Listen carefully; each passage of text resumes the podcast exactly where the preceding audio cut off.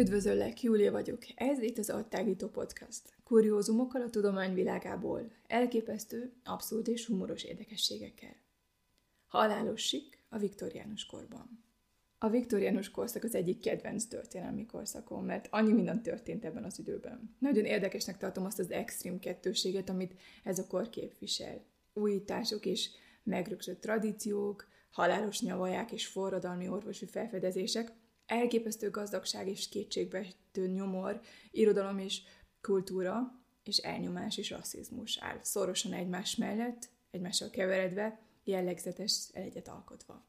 A viktoriánus korszak elnevezés a brit történelemből származik, nevét Viktória királynőről kapta, aki 1837 és 1901 között uralkodott. A kor az ipari forradalomról is ismert. Ugyan Viktória királynőt tartják e korszak arcának, ő maga kevés politikai befolyással rendelkezett. Az ipari forradalom hosszú időre biztosította Nagy-Britannia technológiai fölényét, ezért az ország nagy gazdasági növekedést ért el, és a vasúthálózatok, a bányászat és a géptechnológia révén előnyre tett szert más országokkal szemben. Ekkor Nagy-Britannia lakossága csak nem megduplázódott, ami igazából igencsak meglepő, mert a rossz orvosi ellátás és a kemény munka miatt alacsony volt a várható élettartam és magas a halálozási arány. Az alsóbb osztályok, amelyek az összlakosság kétharmadát alkották, többnyire a társadalom peremén vagy a létminimum alatt éltek. A középosztály a kisboltosoktól a nagy iparosokig terjedt. A kettő között állt a papság egy része és az alsóbb nemesség. A nemesség magas jövedelemmel és nagy földbirtokokkal rendelkezett. A lordok házában a politikai hatalom az ő kezükben volt.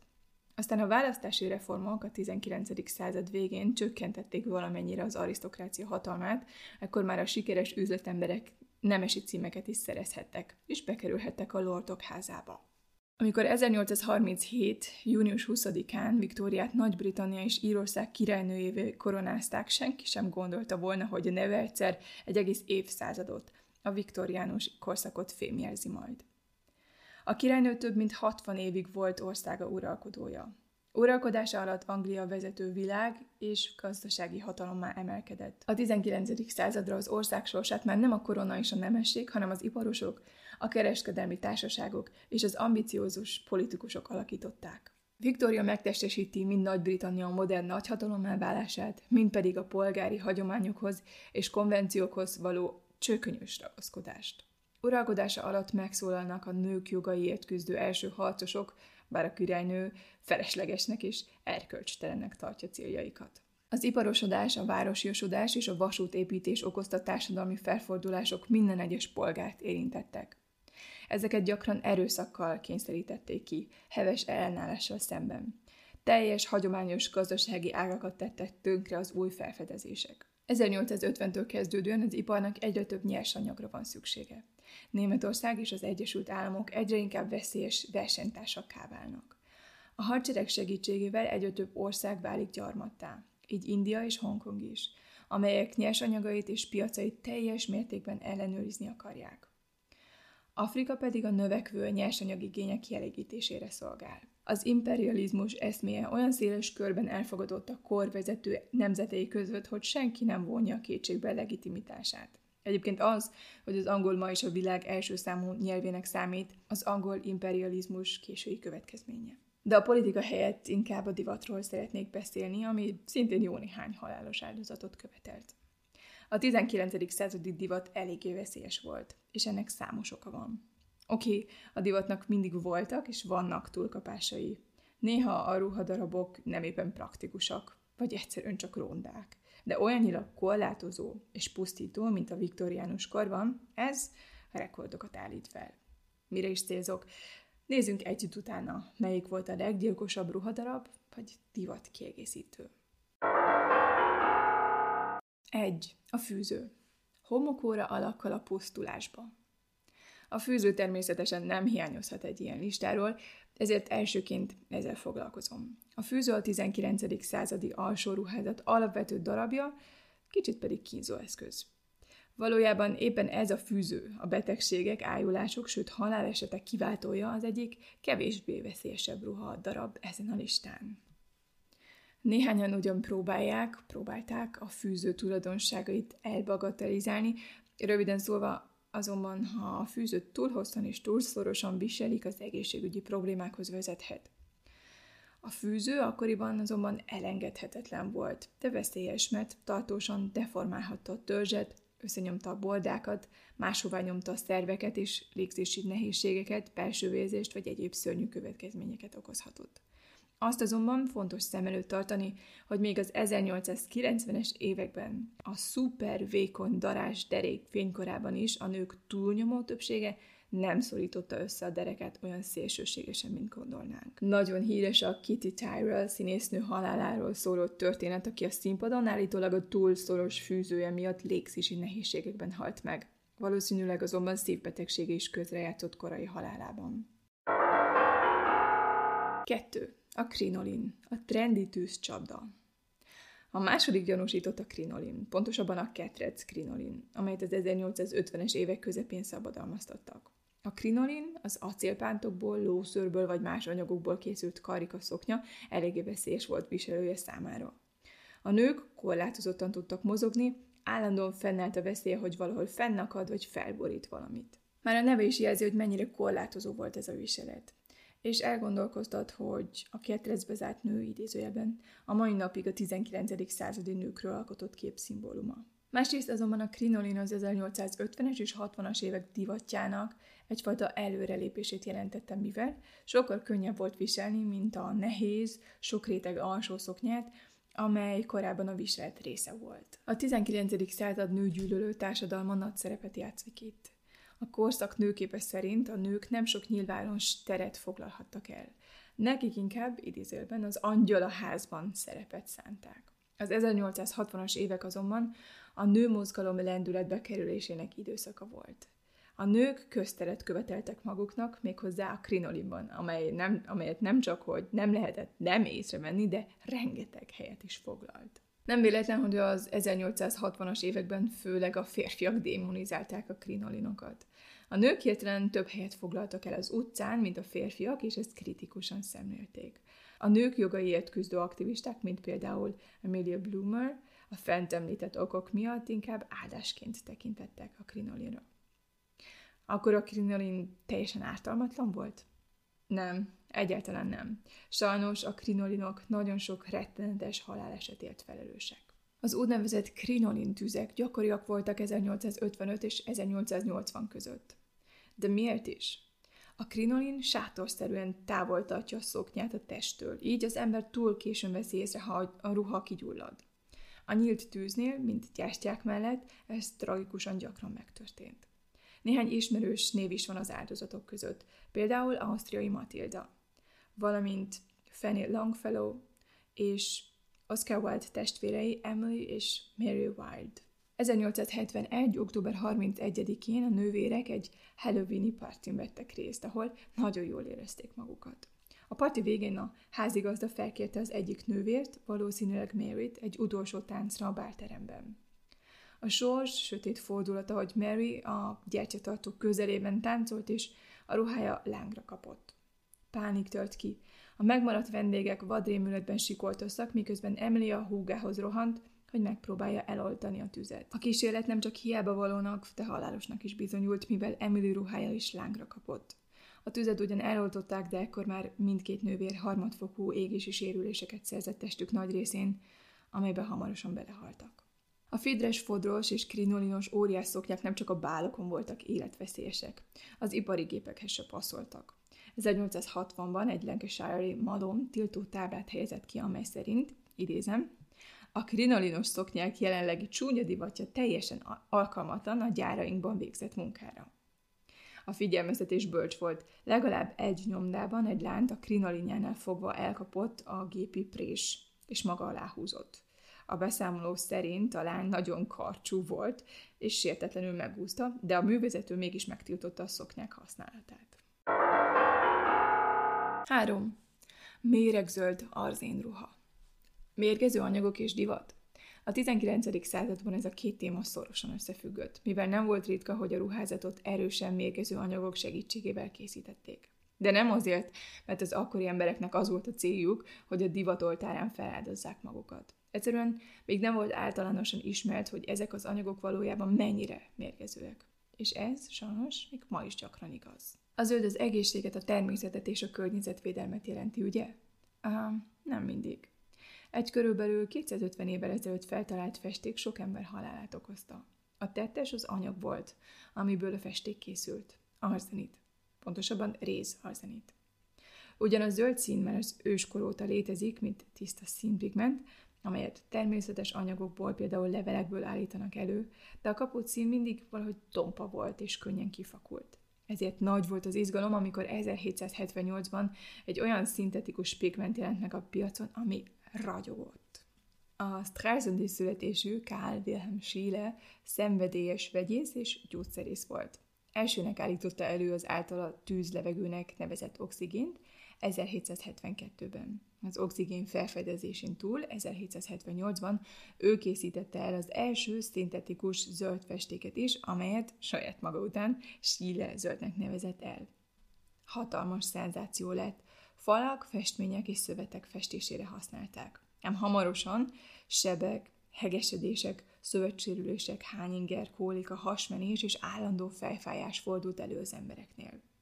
Csak zárójelben jegyzem meg, van egy feltételezés, miszerint Napóleon száműzetésében Szent Ilona szigetén olyan szobákban lakott, amelyekben sílezölddel színezett tapéta borította a falakat. És ez talán megmagyarázza a viszonylag sok alzént Napóleon megvizsgált hajtincsében. Bár a divatos nők arzénnal festett szöveteket viseltek, míg Viktória királynőt is ábrázolták egy ilyenben, az egészségügyi hatások a ruhákat készítő textilipari és egyéb munkások körében voltak a legsúlyosabbak, akik nap mint nap meleg, arzénnal átitatott helyiségekben dolgoztak. Wilhelm Zattler, egy Schweinfurti gyáros, nagyon érdeklődött a síle zöld iránt. 1814-ben elkészítette saját zöldjét, és Schweinfurter Grünnek nevezte el. Ennek a pigmentnek az összetétele nagyrészt megegyezett a síle zöldjével. A szín sikere azonban intenzitásában és ragyogásában rejlett, valamint abban, hogy az árnyalat ugyanaz maradt akár nappali, akár mesterséges fényben. Színházakat, báltermeket festettek ki vele, sőt, felhasználták függönyök, szőnyegek, gyertyák és gyerekjátékok gyártásánál. Sőt, őrület, még édességekben is, mint a cukorkák. A nők zöld páli ruhát, a férfiak pedig zöld mellényt és nyakkendőt viseltek.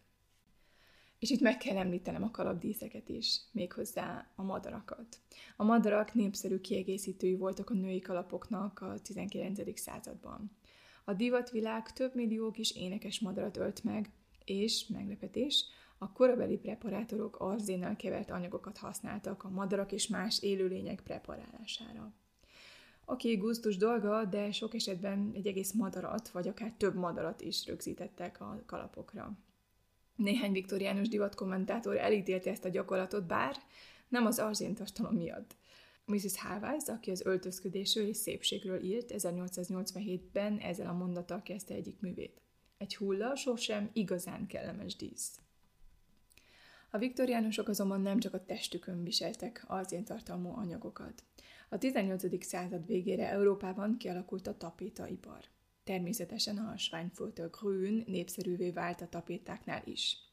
Eleinte csak a gazdag arisztokraták engedhették meg maguknak ezeket az új anyagokat. Ám hamarosan az olcsó és gyors gyártásnak köszönhetően a tapéták hamar bekerültek a kevésbé tehetős rétegek napaliába, hálószobájába és dolgozószobájába is. Az egyik leghíresebb művész, aki többek között tapétákat is készített, William Morris volt. Utána néztem egy kicsit, az Alzin veszélye Morris számára is ismert lehetett. 1860 körül társtulajdonos és egy ideig igazgatója is volt apja bányavállalatának, amely akkoriban a legnagyobb termelő volt. A bányászok közül sokan szenvedtek az alzénre jellemző mérgezési tünetektől, amelyek aztán gyakran halálhoz vezettek. Morris mindazonáltal figyelmen kívül hagyott minden kritikát, amely a tapétákhoz is használt alzéntartalmú festékpigmentek ellen irányult. Sokáig tehát nem volt széles körben ismeretes, hogy pontosan mennyire veszélyes ez az anyag. Senki sem feltételezte, hogy a méreg a légutakon keresztül bejuthat a szervezetbe. Az egészségkárosodásra vonatkozó első figyelmeztetést 1839-ben Leopold Kmelin orvos és vegyész professzor tette közé egy Karlsruhe újságban. Feltételezése akkoriban nem volt bizonyítható, azonban hosszú vitákat váltott ki a szintetikus arzéntartalmú festékek veszélyeiről. Csak jóval később fedezték fel, hogy az arzéntartalmú festék felhordása után kémiai reakció megy végbe a nedvességgel. Az arzén vegyületek mérgező gőzöket bocsájtanak ki. Az arzén a ruhákba, kesztyűkbe, cipőkbe is bekerült. A festék a művirágok és levelek kedvelt adaléka volt, amelyekből művirág koszorúkat készítettek, amikkel a nők a hajukat és a ruháikat díszítették. Főképp a koszorúk okozhattak kiütéseket azoknál a nőknél, akik viselték őket. Ahogy a tapétakészítőknél, itt is leginkább a gyártásban résztvevők voltak veszélyeztetettek. 1861-ben például egy Matilda Scheurer nevű 19 éves művirág készítő, akinek az volt a feladata, hogy tartomó zöld porral hintse be a virágokat, gyötrelmes és idézőjelben színes halált halt. A beszámolók szerint egész testében görcsei voltak, hányt és habzott a szája. Az epéje zöld volt, akár csak a körmei és a szeme fehérje. A boncolásnál jelentős mennyiségű arzén találtak a gyomrában, a májában és a tüdejében. A lány haláláról és a művirággyártók helyzetéről szóló újságcikkek végre felhívták a közvélemény figyelmét az arzén divatiparban történő felhasználására. Az 1860-as években a Női Egészségügyi Egyesület megbízásából készült jelentés megállapította, hogy egy átlagos fejdísz annyi arzén tartalmazott, hogy 20 ember megmérgezéséhez is elegendő volt. A British Medical Journal a következőket írta a zöld ruhás viktoriánus nőről. Valójában annyi méreg van a szoknyájában, hogy az összes hódulót megölné, akivel fél tucat bárteremben találkozik. A sajtóban az orvosok és a tudósok ismételt figyelmeztetései ellenére a viktoriánusok rajongtak a smaragzöld alzényfestékért. Az emberek felvilágosítása azért is akadozott, mert sok orvos még mindig szkeptikus volt. Ennek oka az volt, hogy sokan többször is kezeltek olyan betegeket, akiknek tökéletesen egészséges családtagjaik voltak. Még akkor is, ha a betegek és az egészségesek ugyanazokon a tapétázott vagy festett szobákon osztoztak. Csak később vált világosá, hogy az azonos mennyiségű bevitel nem feltétlenül hat minden emberre ugyanolyan mértékben. Ugyanaz a mennyiség, ami a gyerekek vagy idősek számára halálos volt, egészséges felnőttek számára ártalmatlan volt, vagy nem járt nyilvánvaló tünetekkel. Az epizód borítójaként egyébként az Arsenic Waltz-ot választottam, amelyet 1862-ben John Leach karikaturista alkotott meg a Punch című brit magazin számára, ami két csontvázat ábrázol estei ruhában, akik az anyag mérgező színétől haltak meg. 4. Az őrült kalapos és a higany. Az angol mad, ez a hatter, szófordulat talán ennek a szakmának a mellékhatásaiból ered. Egyes kutatók kételkednek ugyanebben a magyarázatban, de ettől függetlenül sok kalapos szenvedett híganymérgezéstől. Bár a mondás némi könnyedsége használják, a kalaposok betegsége minden volt, csak nem vicc. A higanymérgezés borzalmas és halálos kimenetelő betegség. A 18. és 19. században sok férfi nemeszkalapot nyúlszörméből készítettek. A kalapkészítők ezt a szörmét higannyal kezelték. A viktoriánus korszakban egyetlen felső osztálybeli férfinak sem volt hiánytalan az öltözéke kalap nélkül. De ezek közül a kalapok közül sok higannyal készült. Ez volt a legolcsóbb és leghatékonyabb módszer a nyulak merev, rossz minőségű szőrméjének nemezi alakítására. A higany adta a szőrzet sima, fényes, matt textúráját. Ennek a jellegzetes bársonyos megjelenésnek azonban nagy ára volt, mert hogy a higany rendkívül mérgező, különösen ha belélegzed, mivel hogy egyenesen az agyba jut. Fizikai és pszichés tünetekhez vezet, ezért rettenetesen sok alapkészítő súlyosan megbetegedett. A higany hatásai tehát jól ismertek voltak, mégis nagy részt figyelmen kívül hagyták őket, mert végül is nem a társadalom gazdag tagjait érintették. Az egyik első tünet a neuromotoros problémák, például a remegés felbukkanása volt. Emellett pszichológiai problémák is felmerültek. Idézem. Nagyon félénk és paranoiás leszel, dűrohamokat kapsz, és rendszeresen kirohanásokba kezdesz. Emellett sok kalaposnak szív- és légszőre szervi problémái is kialakultak, elvesztették fogaikat, és vagy fiatalon haltak meg. A higany a bőrön vagy a levegőn keresztül gyorsan bejuthat a szervezetbe, és számos szörnyű egészségügyi következményekkel járhat. Köztudott volt, hogy a kalaposok görcsökben, remegésben, bénulásban, szaporodási zavarokban és sok másban szenvedtek. Azok a kalaposok, akik munka közben ittak, ami valljuk be, nem volt ritka gyakorlat, csak felgyorsították a higany hatását, mivel tovább rontották a máj működését. Bár ezeket a hatásokat dokumentálták, sokan egyszerűen csak foglalkozási ártalomnak tekintették. A kalapot viselő férfiakat a kalap bélése védte. Emlékszel még Lewis Carroll könyvére az Alice Csodaországbanra?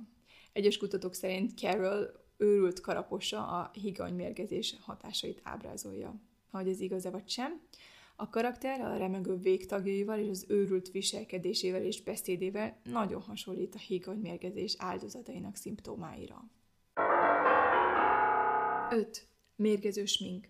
Ódommal az előkelő sápat arcbőrért. Rengeteg történet szól arról, hogy a 19. század emberei hogyan érték el a divatos sápatarcszint. De melyek igazak és melyek alapulnak mitoszokon. Az például, hogy az emberek szándékosan kapták el a tuberkulózist, hogy betegesen sápat arcszint kapjanak, természetesen egy mítosz. Oké, okay, a sápadság kifejezetten divatos volt. De ha a természet nem ajándékozott meg vele, rá lehetett segíteni sminkkel. A 19. századi smink nem volt túl egészséges, mert gyakran alkalmazott olmot, de az arckrémeket és egyéb tinktúrákat is gyakran ólommal készítették, amelyek állítólag sápadtabbá tették így az embereket. Az ólommérgezés többek között bénulást okozhat. Az ólomtartalmú smink károsította a nők csuklójában levő idegeket, így képtelenné tette őket arra, hogy felemeljék a kezüket.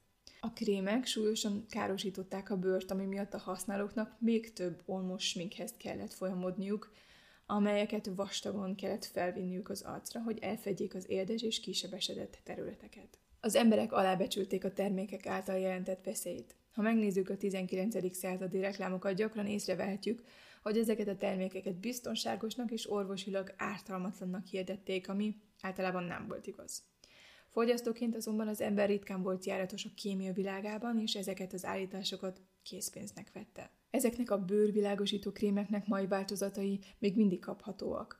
A barnább bőr felhérítésére, kifehérítésére, amelyek Afrikában, Indiában és másod nagy népszerűségnek örvendenek, és, csak úgy, mint a viktoriánusoknál, igencsak veszélyesek. 6. A lángoló balerina és a robbanó fésűk. A 18. század végén és a 19. században oly népszerű fehér pamutcsipke veszélyes volt mind a készítői, mind a viselői számára. A pamutcsipke egyik típusa különösen problémás volt. 1809-ben John Heathcote szabadalmaztatott egy gépet, amely az első gépi szövésű sejem és pamutcsipkét ismertebb nevén tült gyártott, ami azonban sajnos egy pillanat alatt lángra tudott kapni. A tült gyakran több rétegben használták, hogy növeljék a térfogatot és ellensúlyozzák a tül egyenetlenségeit. És, szuper kombináció, gyúlékony keményítővel merevítették. A balerinák különösen veszélyeztetettek voltak. Clara Webster, brit balerina 1844-ben meghalt, amikor a londoni Drury Lane színházban kigyulladt a ruhája, mivel a szoknyája túl közel került a színpadon levő sűjesztett lámpákhoz de nem csak az előadó művészek voltak veszélyben. Amikor Fanny Longfellow, a híres Longfellow költő felesége 1861-ben egy délután otthon ült, lánkra kapott. Az égési sérülései olyan súlyosok voltak, hogy másnap meghalt. A gyász jelentés szerint a tüzet egy gyufa vagy egy darab gyújtópapír okozta, amely a ruhájára esett. Akkoriban ez sajnos nem volt különösebben szokatlan módja a halálnak. A gyertyák, olajlámpák és kandallók korában az amerikai és európai háztartásokban a nők által viselt bő karikaszoknyák, valamint a pamut és tűlruhák valódi tűzveszélyt jelentettek. A férfiak szűkebb szabású gyapjú ruhája sokkal kevésbé volt veszélyes. 1910-ben a Brit Tűzbiztonsági Bizottság egy kísérletben bebizonyította, hogy a pamut flanel, azaz a tűl, mennyire gyúlékony. A ruhadarabot 60 másodpercen belül elpusztították a lángok. A hálóingek és alsóneműk készítéséhez oly népszerű flanelett szintén különösen gyúlékony volt, ha egy kóbor szikra vagy a háztartási gyertya lánga eltalálta. Olyan sok gyerek égett meg háztartási balesetekben, hogy az, az egyik cég előállt egy speciálisan kezelt non-flam nevű flanellel, amelyet így reklámoztak. Creepy. A halott kémek erősen ajánlják. De a probléma nem csak a ruhákkal volt. A koldivatja tele volt egyéb veszélyforrásokkal. Az anilinnal festett zoknik gyulladást okoztak a férfi viselőik lábában, a gyári munkások fekélyeket, sőt hólyagrákot kaptak az oknik készítésétől. A nők által hajdíszként viselt celluloidból készült díszes fésük felrobbantak, ha túlságosan felforósodtak. Pittsburghben egy újság arról számolt be, hogy egy férfi életét vesztette, miközben hosszú, ősszakállát celluloid fésűvel ápolta. Brooklynban pedig egy egész fésű gyár is felrobbant. A 19. század mérgező divata tehát valójában nem városi legenda, hanem hátborzongató valóság. Azonban ma is mérgezzük magunkat ezzel-azzal, hogy tudatosan, hol naivan. Ruháinkat még ma is gyakran a munkások számára veszélyes módon állítjuk elő. Ezt jó, ha fejben tartjuk, amikor a 19. század kegyetlen és veszélyes körülményeiről beszélünk. És itt most csak egy dolgot és egy aspektus szeretnék megemlíteni.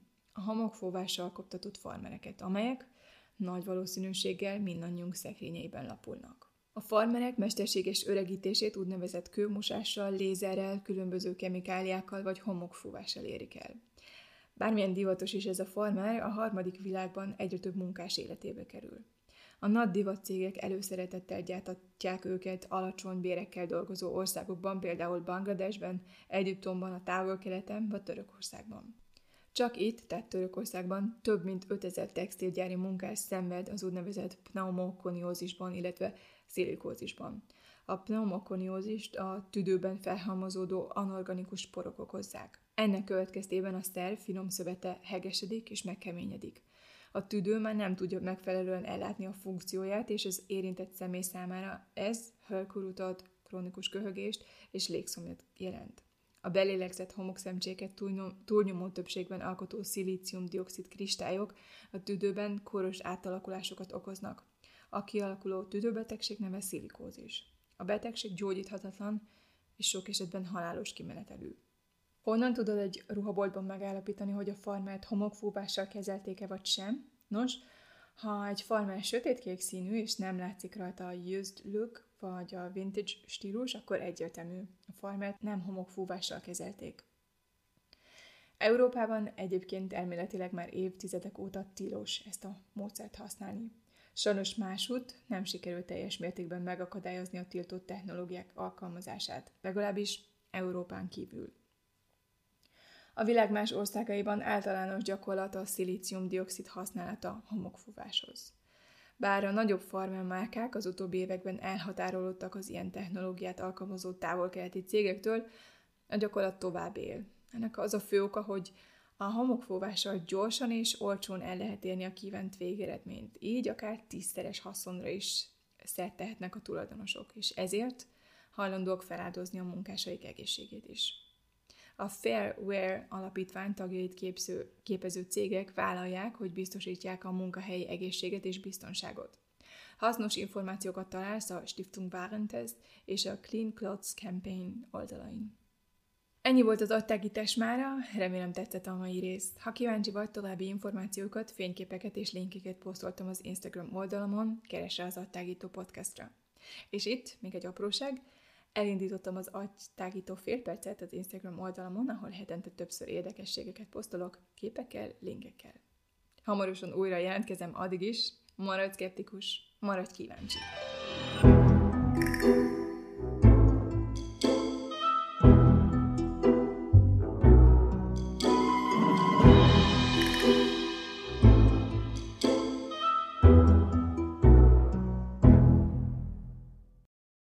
Ez a műsor a Béton közösség tagja.